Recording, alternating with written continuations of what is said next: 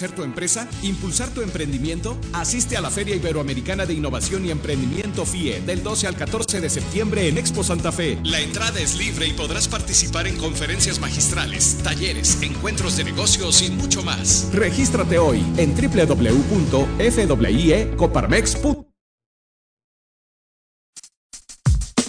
Estás escuchando Proyecto Radio MX con sentido social.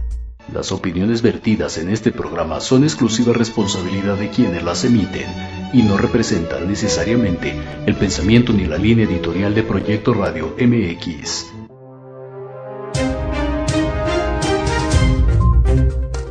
¿Qué tal? Soy el licenciado Francisco Javier Rodríguez y les doy la más cordial bienvenida a mi programa Entre Diálogos un espacio en el que te vas a enterar de lo más relevante en materia nacional e internacional. Bienvenidos.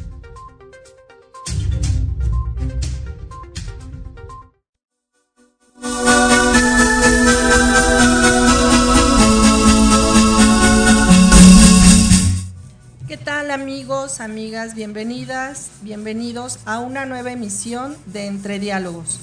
Esta vez abrimos el programa con la sección Nuestras Voces.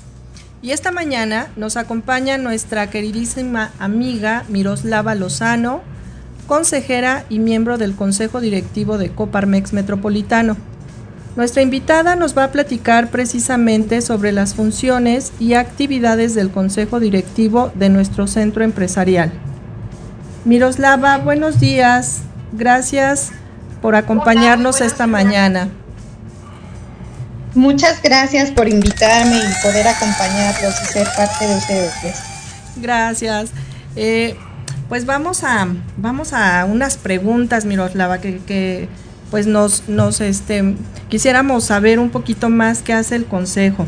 Platícanos, por favor, cuáles son las funciones del Consejo Directivo de Coparmex Metropolitano. Bien, eh, pues una de, las principales funciones que tiene el Consejo es sesionar por lo menos una vez al mes.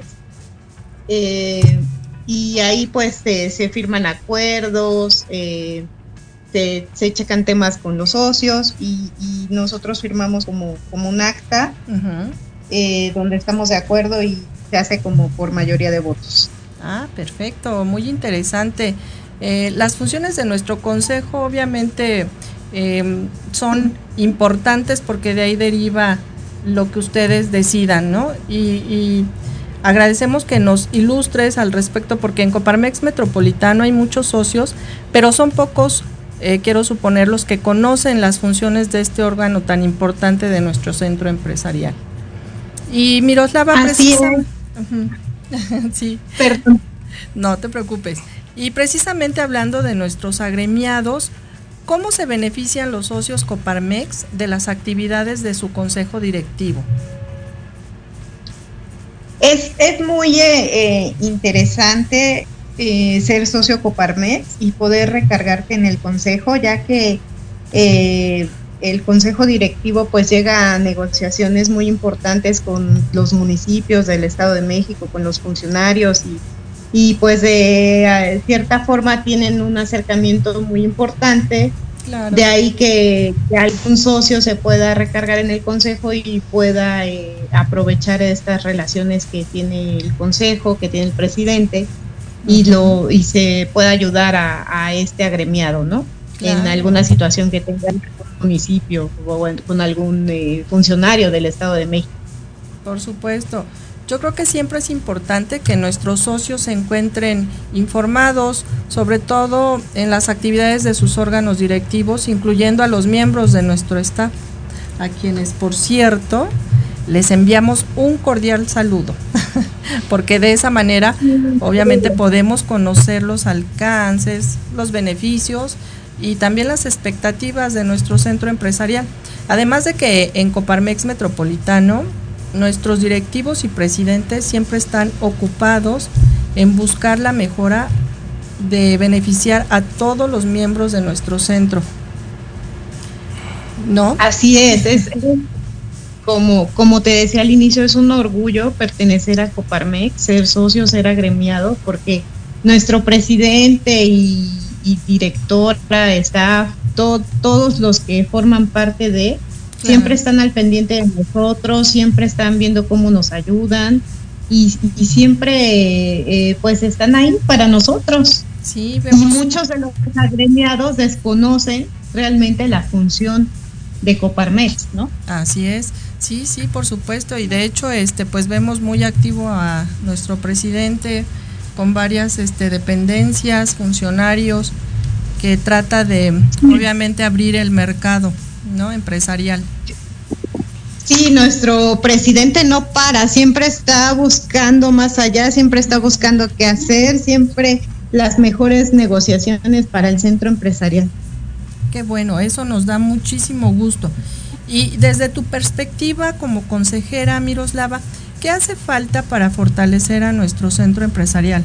O sea, es decir, que los socios se sientan a gusto con nosotros y que en el futuro podamos sumar más socios. Me, me gustaría yo creo que eh, tener más, que tengan más acercamiento con los agremiados, eh, que les pudieran explicar más todo lo que, abarca Coparmex, todo lo de lo que se pueden beneficiar, de lo que se pueden recargar y se pueden ayudar. Claro. Que les, que les difundan la información para que ellos mismos nos vayan recomendando y seamos mucho más los agremiados de Coparmex. Claro, y aparte de los beneficios que, puede traer ser socio, ¿no?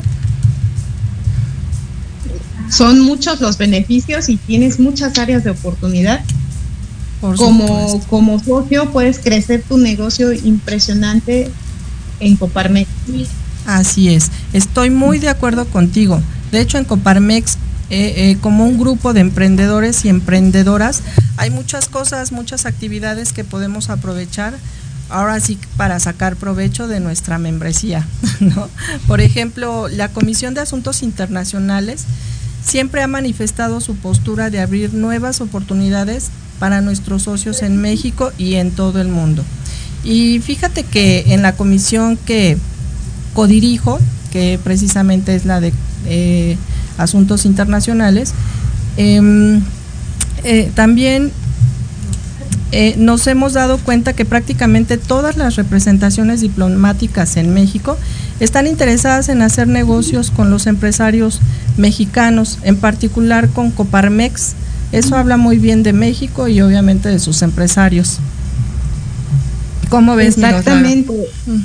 Es, es, muy, muy interesante que Coparmex eh, esté eh, a nivel mundial efectivamente volteen a vernos desde otras partes del mundo y que quieran hacer negocio con nosotros. Por supuesto. Eso es muy interesante. Así es. Y sí, efectivamente en la comisión que nosotros dirigimos, este, pues conocemos a, varios eh, empresarios de diferentes embajadas que están dispuestos a, participar junto con, con nosotros. Pues se nos ha terminado. Es, un orgullo. sí. Ser Coparmex. Ser Coparmex y seguiremos siendo Coparmex, ¿verdad, mi querida Miroslava? así es. Muy bien. Así es, así es. Miroslava, pues te agradezco muchísimo tu tiempo. Se nos ha terminado ahora sí que el tiempo, pero esperemos que pronto volvamos a contactarte para otra nueva entrevista. Muchísimas gracias. Al contrario, gracias a ti. Saludos. Hasta luego. Bye. Hasta luego. Bye. Pues, ¿cómo ves lo del Consejo eh, de Coparmex? Pues muy interesante, muy interesante las actividades de todos los centros de Coparmex. Hay más de 64 en todo el país y se trata de afiliar a emprendedores, emprendedoras que busquen salir adelante con su esfuerzo, con su dedicación. Y de eso se trata, de que el país pueda crecer en base a las actividades que tiene el sector empresarial. Aquí lo hemos dicho en Entre Diálogos que una de las mejores maneras de sacar adelante la economía de cualquier país es precisamente por medio de los empresarios. Así es, las inversiones. Efectivamente. Bueno, el tiempo se nos ha agotado en esa eh, sesión. Hacemos la primera pausa y regresamos.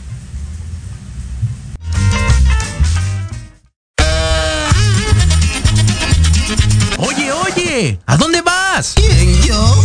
Vamos a un corte rapidísimo y regresamos. Se va a poner interesante. Quédate en casa y escucha la programación de Proyecto Radio MX con sentido social. ¡Uh, la, la chulada!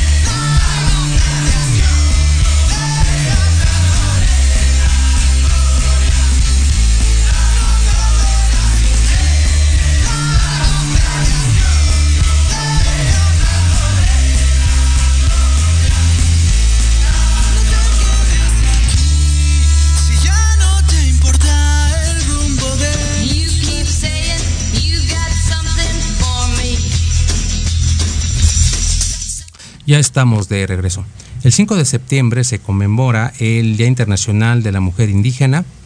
Esta fecha fue instituida por el segundo encuentro de organizaciones y movimientos de América en 1983 en Bolivia.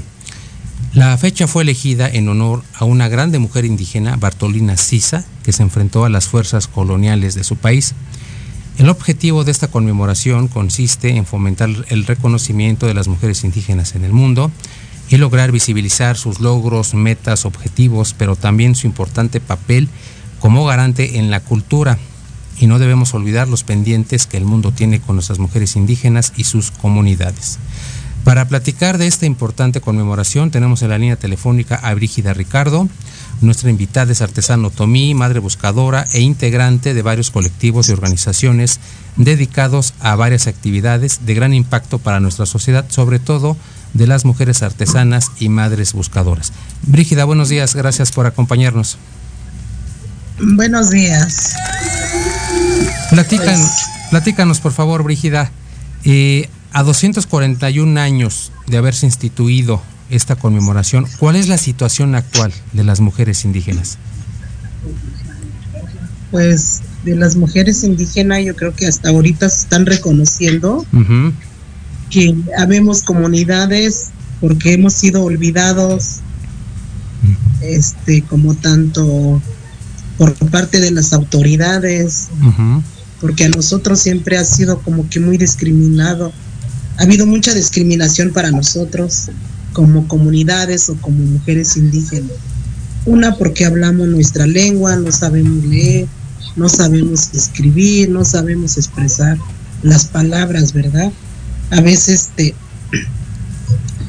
para mí es una tristeza que pues de repente como autoridades o así nada más nos buscan en sus campañas o, o, ellos dicen pues están presentes las comunidades pero luego de repente vemos como que nada más nos utiliza.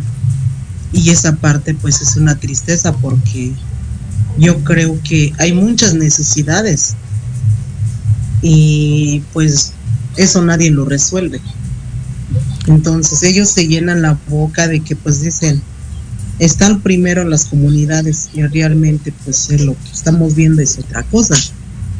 Yo como mujer indígena o he sido violentada mis derechos, una porque al venir aquí en la ciudad, este, pues ser un, ser un cambio para, para mí, para mi persona, para mi familia. Pero desgraciadamente llegar aquí en la ciudad, pues vivimos mucha discriminación.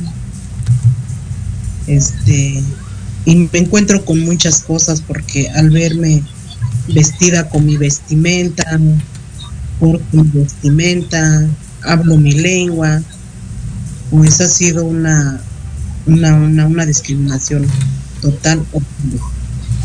Así la es. La verdad, pues es.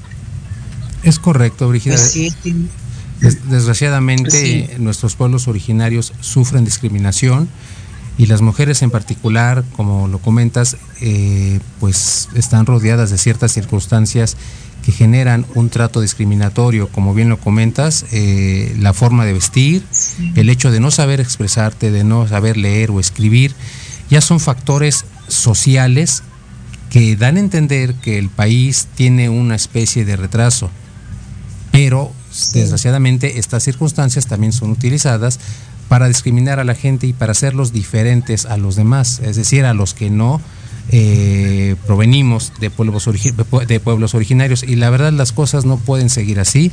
Nuestra constitución garantiza la igualdad para todos, eh, hombre, mujer, eh, indígena o no, somos iguales ante la ley, sin embargo, parece que es, es, letra muerta. Los políticos, como lo comentan, eh, se llenan la boca de decir que las comunidades indígenas son prioridad para cualquier gobierno, pero únicamente nosotros vemos a las comunidades en actos políticos, en actos de campaña, cuando se va a inaugurar alguna sí. obra, cuando se va a hacer algún algún proyecto o se va a iniciar algo, eh, digamos, ambicioso que les compete a ustedes, pero luego nos olvidamos y es muy difícil que los mexicanos entendamos que hay que atender los problemas de fondo, los grandes rezagos que enfrentan nuestros pueblos originarios desde hace muchísimo tiempo. Y ese es el punto de la conmemoración, darle a entender al mundo que hay mucho que hacer todavía por las comunidades indígenas en general y por las mujeres en particular. Sin embargo, ha, han habido conquistas, ha, han habido logros y quiero preguntarte, Brígida, en tu opinión, ¿cuáles son las conquistas sí. más importantes que han conseguido los movimientos indígenas en favor de sus mujeres? Pues yo creo que uno, la conquista, yo creo que uno, yo lo entiendo en, es, en esa forma, no sé. Uh -huh. Yo creo que a veces uno tenemos que ir a, a hacer un, un, plantón, a una marcha para uh -huh. que nos volteen a ver las comunidades y uno nosotros yo creo que esa parte nosotros hemos sido lo de la lucha porque las autoridades quién quién voltea a ver nadie y usted uh -huh. lo acaba de decir. Para sus campañas para algo ellos ellos dicen que uh -huh. pues las comunidades son primeros y realmente no y, y, yo le digo por mi experiencia que yo he tenido aquí en la ciudad cuando yo llego aquí pues he sido discriminada totalmente, pero feo. O sea, yo antes, yo escuchaba cuando decía, mira las indias, uh -huh. mira, este, porque yo hablo en mi lengua y sí. dice, mira las indias. Y yo, pues, cuando oigo, dice, pues yo entre mí digo, más, yo creo que más ignorante él, porque él no, no, no, no, no, no, no sabe mi cultura, no sabe mis raíces, digo, pues bueno, no me dolía tanto, pero sí, sí, y ellos no se dan cuenta que sí nos lastima. Nos lastima porque también nosotros sentimos, porque también nosotros al llegar aquí, la verdad, este, hemos, he sido una lucha donde yo vendo, me han querido, este, en su momento, me quisieron quitar ahí, y si no eran los policías, eran los de vía pública, me levantaban, y entonces la verdad a veces hasta me quitaban mis cosas, como si fuera yo un delincuente, digo, pues estoy ganándome la vida honradamente. Entonces yo batallé mucho para sacar este un permiso, para pedir un permiso. Yo digo, pues ya también tengo derecho, ¿no?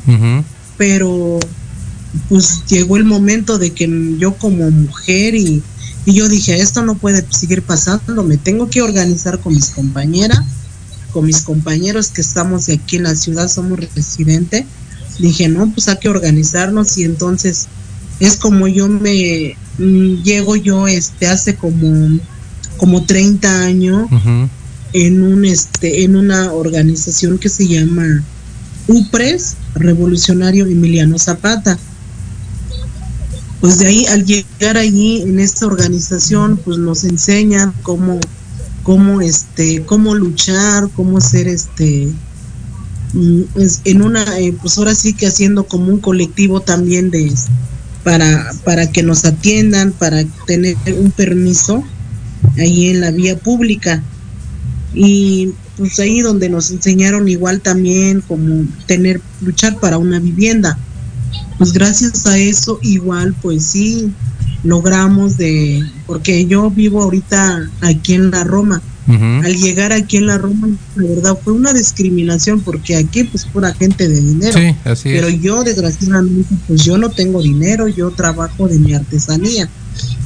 Entonces, pues no teníamos un derecho a una vivienda digna. La verdad fue algo, fue algo feo, la verdad muy triste. A veces yo, nuestros hijos ahora que crecieron, pues ya no quisieron hablar nuestra lengua porque por la discriminación y esto es muy triste. Pero yo aún así, pues yo les enseño, yo les digo mis raíces, yo les digo este mi cultura porque la verdad es muy bonito. Yo me he enfrentado con muchas cosas, llegó el momento, este, pues me robaron uno de mis hijos, este, me, la verdad, estar sola no es nada, no es nada, es muy difícil cuando vas independiente, no vas con un colectivo, no perteneces a el gobierno te, te, te pues te niega tus derechos o no te dicen tus derechos, no te explica yo no como mujer o como como comunidades, la verdad, pues no sabemos nuestros derechos también, porque pues no tuvimos un estudio. Y la verdad, pues en su momento a mí me violaron mis derechos, a mí nunca me dijeron, este, señora Brígida, estos son tus derechos, mira, este tienes que hacer esto y el otro no, amigo, no, no. Me dieron muchas largas. Así y la verdad ha sido muy difícil. Sí, me imagino, Brígida. Tienes toda la razón. Creo que los mexicanos no sabemos apreciar nuestra cultura.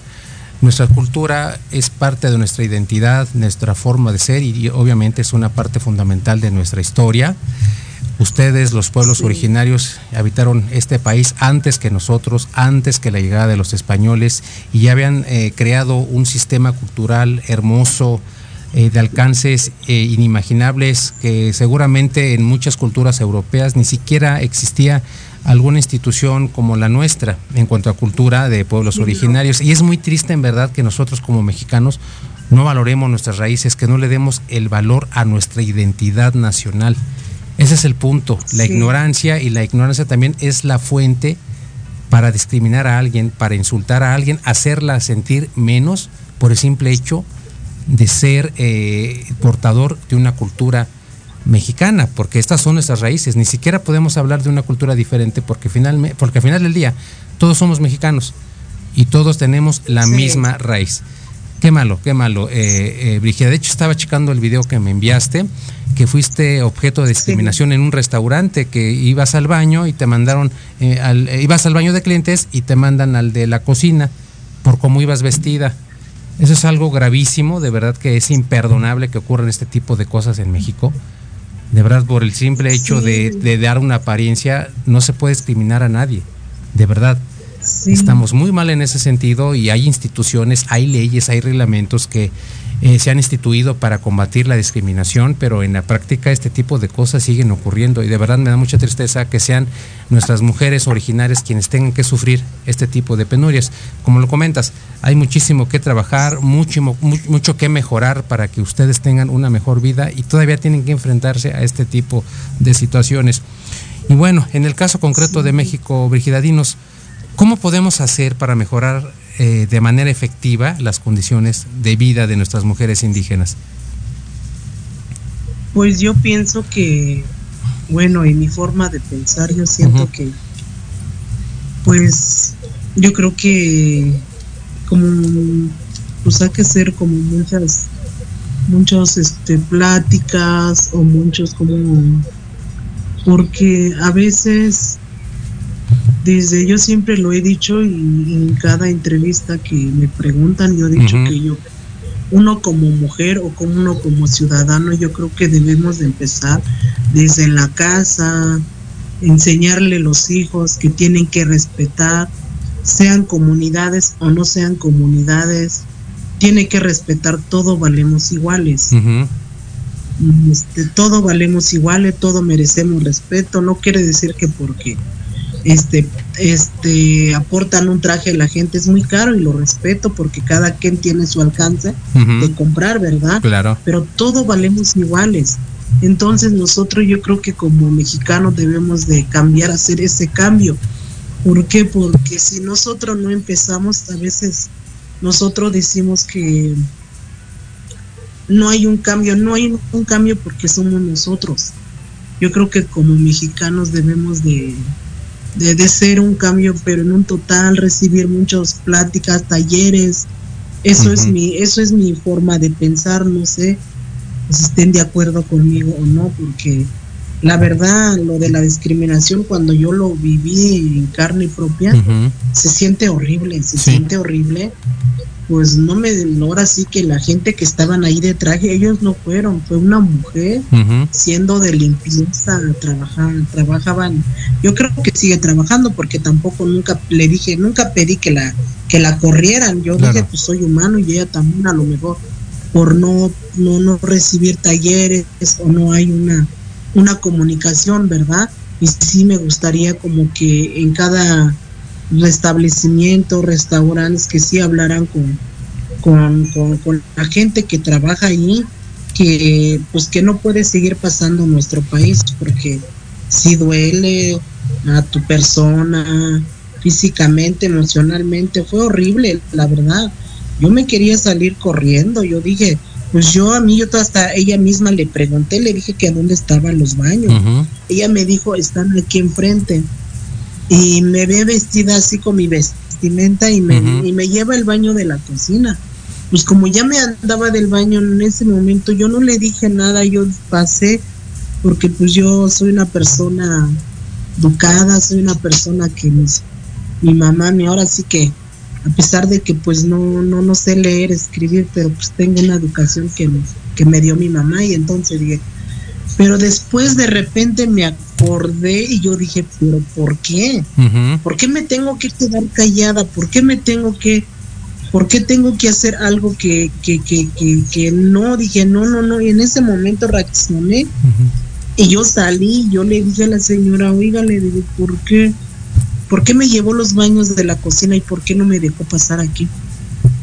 Y su respuesta de ella me dijo, es que estos baños son para los comensales. Ujú. Y, y- y le digo, entonces, ¿yo quién soy? Yo también soy un comensal. Le digo, a mí yo vine a esta reunión, a mí me invitaron, le digo, este, no crees que porque yo vine nada más o porque yo quiero entrar aquí, no. Y es más, yo también tengo derecho, mi dinero también me cuesta, le digo, ¿no? Le Claro. digo, qué triste haciendo mujer y, y, y no sabes respetar, le dije así. pero esto sí no se va a quedar así. Yo voy a, voy a, voy a, te voy a reportar, dije.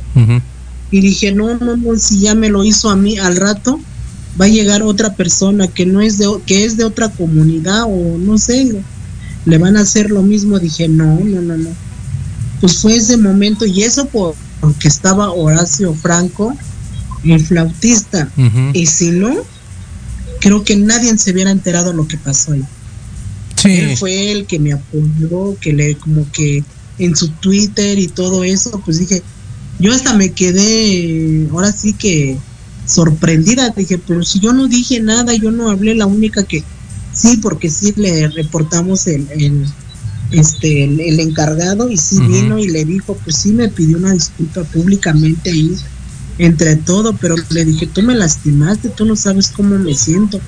Me digo, mi traje, porque sí lloré de coraje, mi vestimenta que yo porto cuesta muchísimo como los la gente que está aquí traen sus trajes.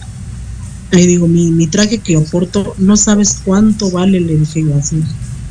Esta es mi identidad, este me identifico de dónde soy, no me avergüenzo, le digo, me siento orgullosa de mis raíces, le digo Ahí nada más me acuerdo, hasta me hace la garganta.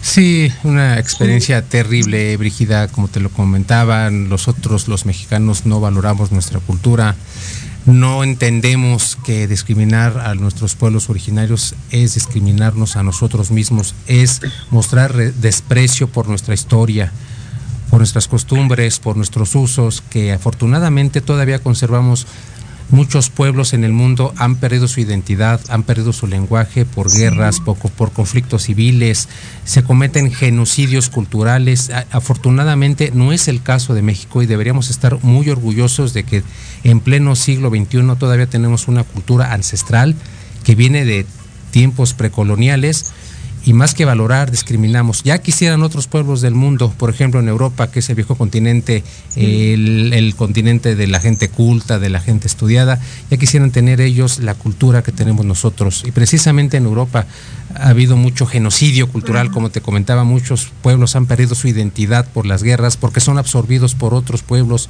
por otras civilizaciones, por otros usos, por otras costumbres y no es nuestro caso. En verdad yo coincido contigo, ojalá que la gente aquí en México, en los establecimientos, restaurantes y centros abiertos al público puedan ser más conscientes, puedan ser más empáticos con la gente y entender que aquí en México hombres, mujeres, niños, niñas y adolescentes, todos somos iguales, todos tenemos los mismos derechos, las mismas obligaciones y sobre todo la misma... Eh, facultad de salir adelante por nuestros propios medios, que eso es lo más importante, como tú lo comentabas, bueno, yo me gano la vida eh, vendiendo mis artesanías, artesanías que yo hago, no le causo perjuicio a nadie y tienes que pasar por muchísimas cosas para que te dejen trabajar en la vía pública. Algo terrible, de verdad. Espero que esto mejore con el tiempo, Brígida. Bueno, el tiempo se nos ha acabado. Te agradezco en verdad muchísimo tu intervención para este programa. Te mando un saludo y cuando quieras volver a participar aquí en Entre Diálogos, el micrófono está abierto para ti con muchísimo gusto.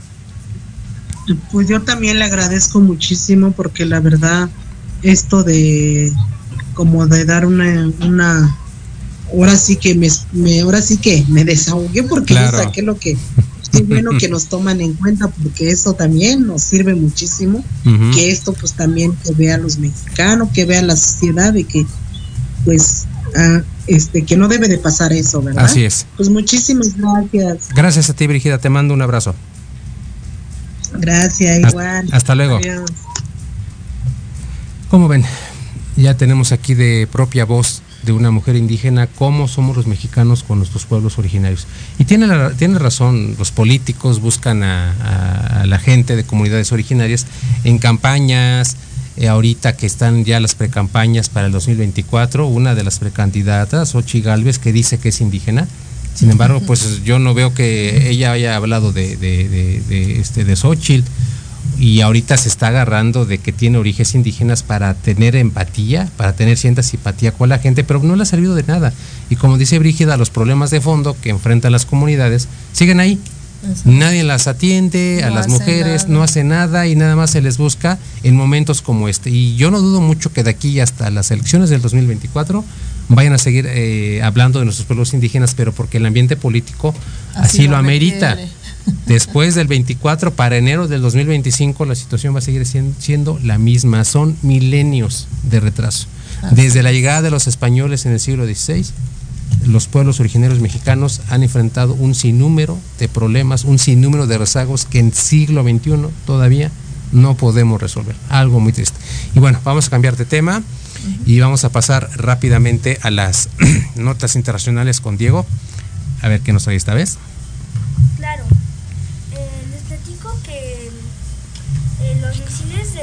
Rusia han calcinado 220 mil toneladas de cereal en Ucrania. Esta situación ha provocado que el precio de los alimentos suba en todas las partes del mundo. También les platico que los líderes africanos e incluso de China han denunciado el uso de los alimentos como arma de guerra por parte de Rusia. Los expertos dicen que esta estrategia rusa eh, pretende crear una hambruna generalizada eh, en todo el mundo. Exactamente, Diego. Eh, ya desde principios de este año, Vladimir Putin ordenó quemar varias toneladas de grano en Ucrania, tomando en cuenta que del oriente de Europa se abastece de grano a, bueno, aparte del viejo continente y alguna cantidad también nos llega a Occidente y se está buscando, no sé si esta estrategia de presionar, de provocar alguna especie de hambruna, no sé para qué, para doblegar Ucrania o para doblegar al mundo. Y hemos platicado de este punto, el año pasado hablamos también del crudo invierno que se aproximaba en el 2022 y de que cómo el conflicto de Rusia-Ucrania podía afectar de alguna manera el abasto de energía a prácticamente toda Europa. Sí hubo frío, pero no fue el que se esperaba. Europa sobrevivió a, esta, a este imprevisto y seguimos adelante, pero ahora es el grano. Vamos a ver qué pasa y qué es lo que va a decidir el presidente Vladimir Putin. Espero que esta situación pues, no nos vaya a, desabastecer de granos. Así es. También les platico que en Perú había un muro que separaba a las municipalidades de La Colina y de Villa María. Em, por un fallo del máximo tribunal peruano se ordenó a los vecinos de La Molina destruir ese muro, que en la realidad separaba a los peruanos ricos y a los peruanos pobres.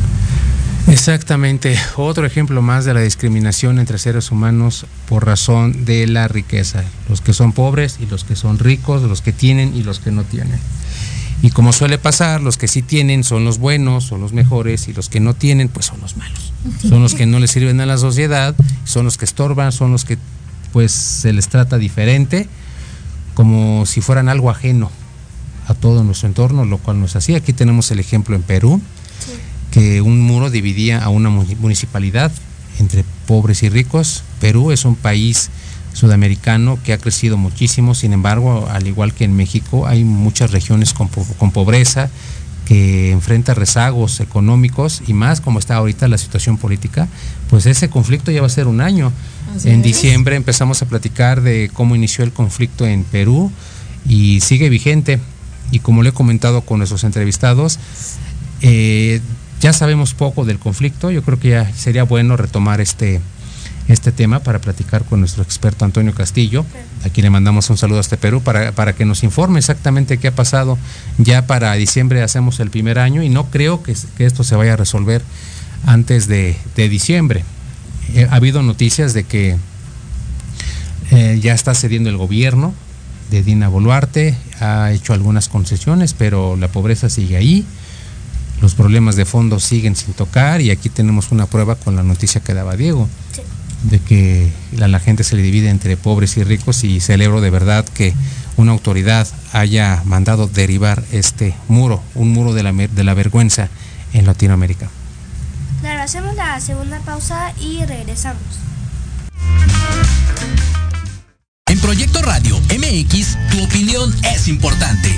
Envíanos un mensaje de voz vía WhatsApp al 55 64 18 82 80 con tu nombre y lugar de donde nos escuchas. Recuerda 55 64 18 82 80. Ahora te toca hablar a ti.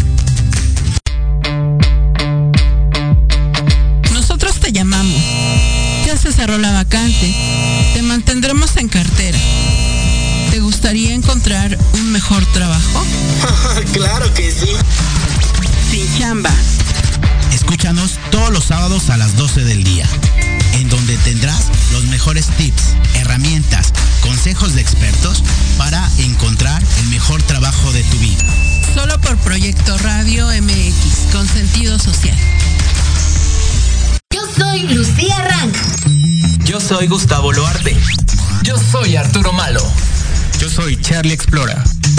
Yo soy Yoshi Yoshi. Y juntos somos Ley de Atracción MX.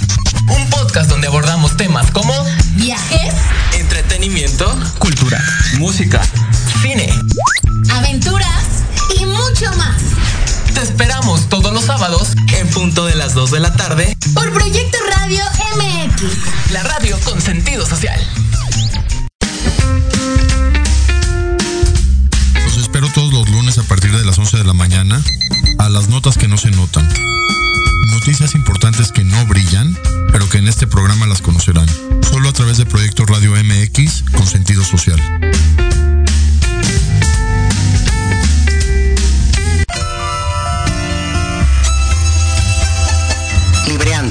Un espacio pensado para fomentar la lectura, conocerte mejor, transformar, aclarar tus creencias, acciones, emociones y actitudes desde un punto de vista autocrítico.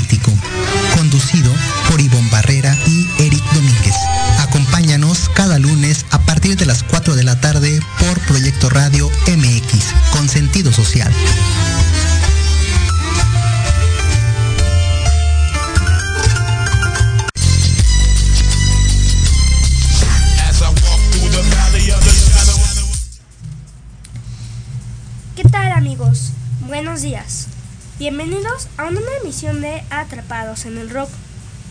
En esta ocasión vamos a platicar sobre un pionero del rock. En mi concepto, el verdadero rey del rock and roll. Nos referimos al grandioso Chuck Berry. Hola chicos, Francisco, Diego, bienvenidos a otra nueva emisión de Atrapados en el Rock. ¿Qué tal, Diego? Bienvenido. Efectivamente vamos a hablar de Chuck Berry. Para pocos, el verdadero rey del rock, todo el mundo dice que es Elvis, el rey del rock, pero vamos a tocar algunos datos en, en este espacio para determinar quién es el verdadero ícono del rock and roll, si Chuck Berry o Elvis Presley. Claro, Charles Edward Anderson Berry, más conocido como Chuck Berry, fue un cantante, compositor, intérprete y guitarrista estadounidense. Es considerado uno de los músicos más influyentes de la historia del rock and roll siendo uno de los pioneros de dicho género musical. Como ya le hemos comentado en otros espacios, eh, antes del rock ya existían otros ritmos que constituyen el antecedente de este género, como el blues, el rhythm and blues, el soul y el folk.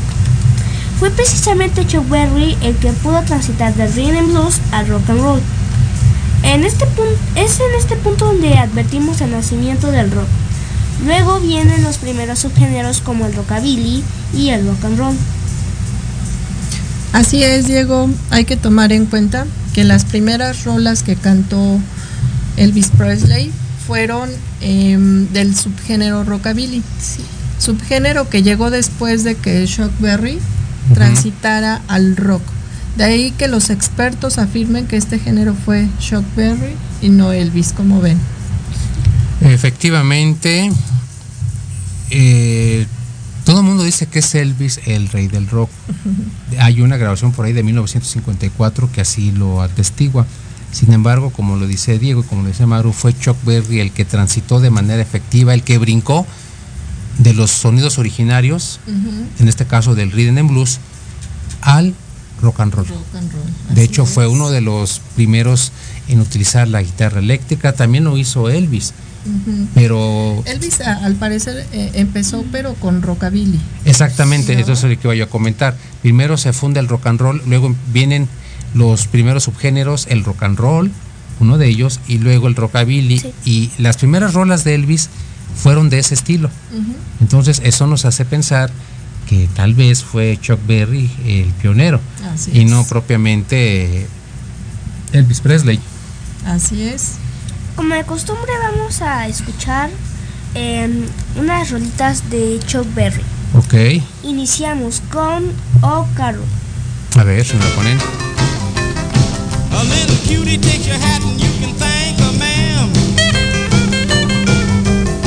Every time you make the scene, you find the joint is jam. Ok.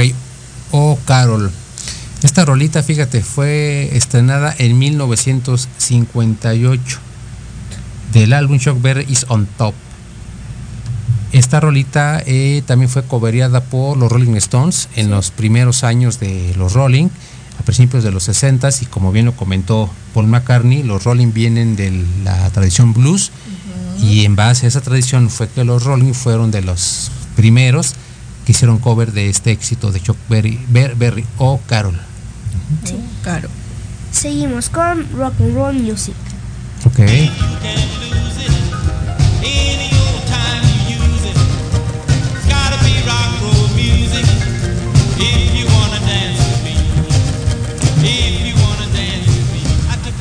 Ok, Rock and Roll Music. Esta rolita es un año antes. Esta salió a la luz en 1957 y deriva del álbum eh, 15 Big Ones, es decir, 15 éxitos.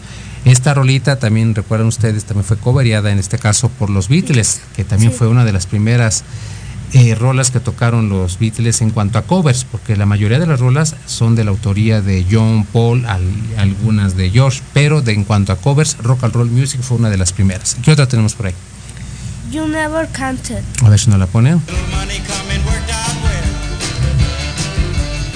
C'est la vie, say the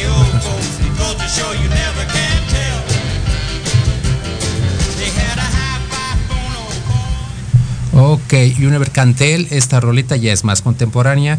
Esta salió, salió a la luz en 1964 del álbum San Luis to Liverpool. Esta rolita también fue el soundtrack o bien en el paquete de soundtrack de la película del 94 donde sale John Travolta. Pulp Fusion, es correcto. sí, muy bien, recuerdo esta escena. Muy padre esta canción, de hecho, bueno, en lo particular, esta es una de mis favoritas de, de Chuck Berry. ¿Qué otra tenemos por ahí, Diego? Y finalizamos con Johnny B. Good. Ok.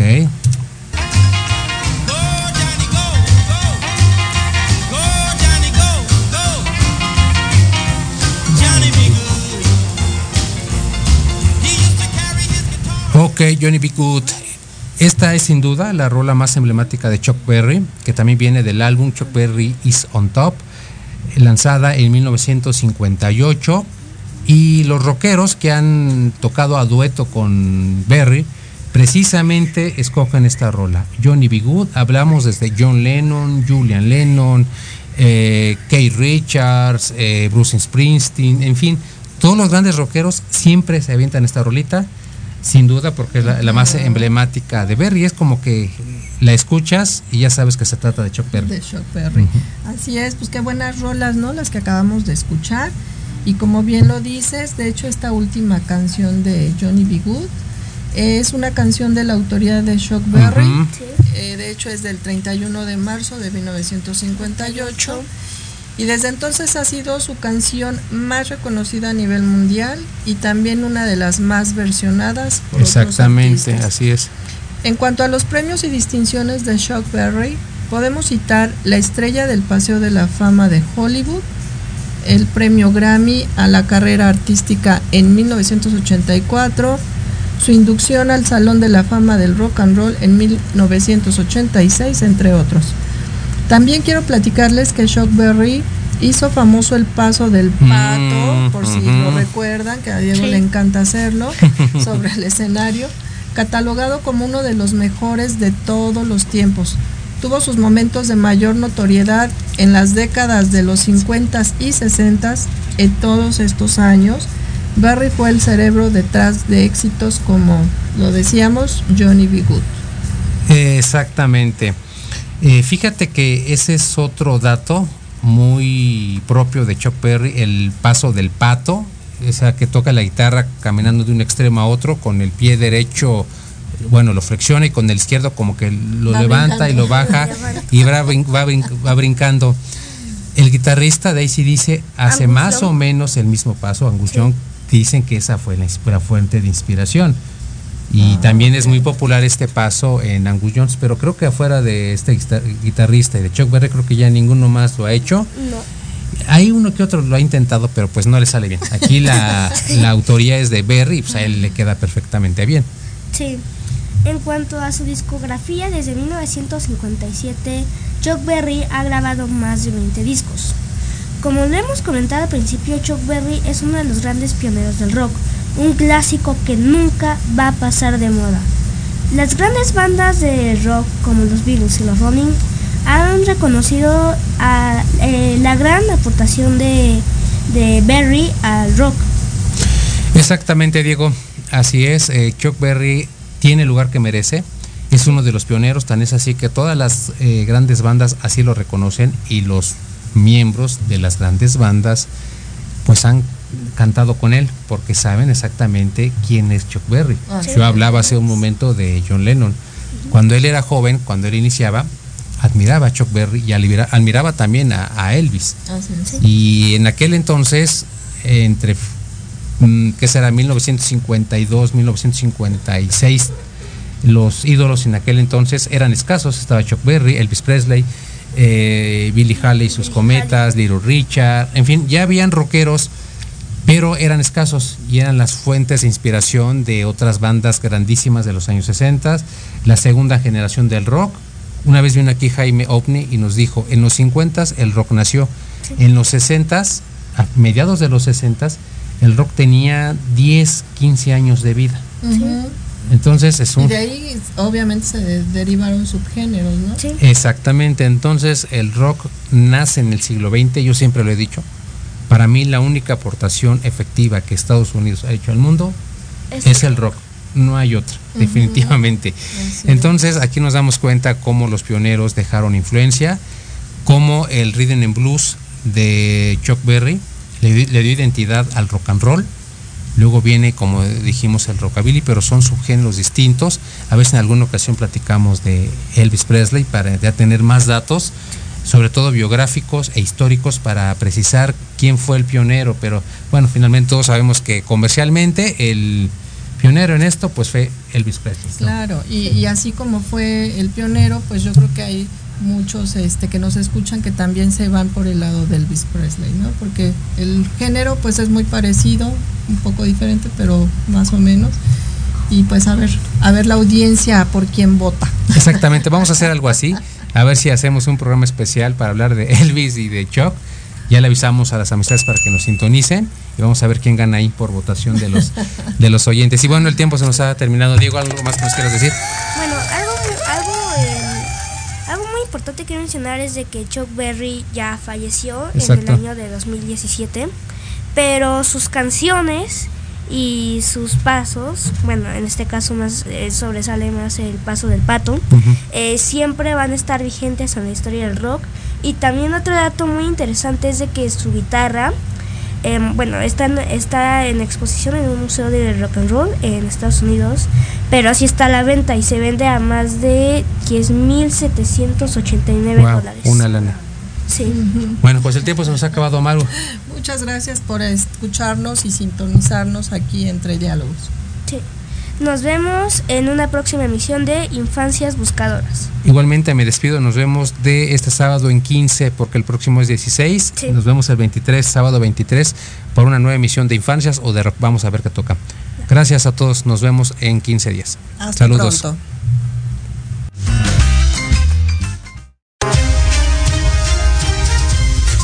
Amigos, muchísimas gracias por sintonizarnos este fin de semana y los esperamos el próximo sábado para una nueva emisión de Entre Diálogos. Hasta pronto.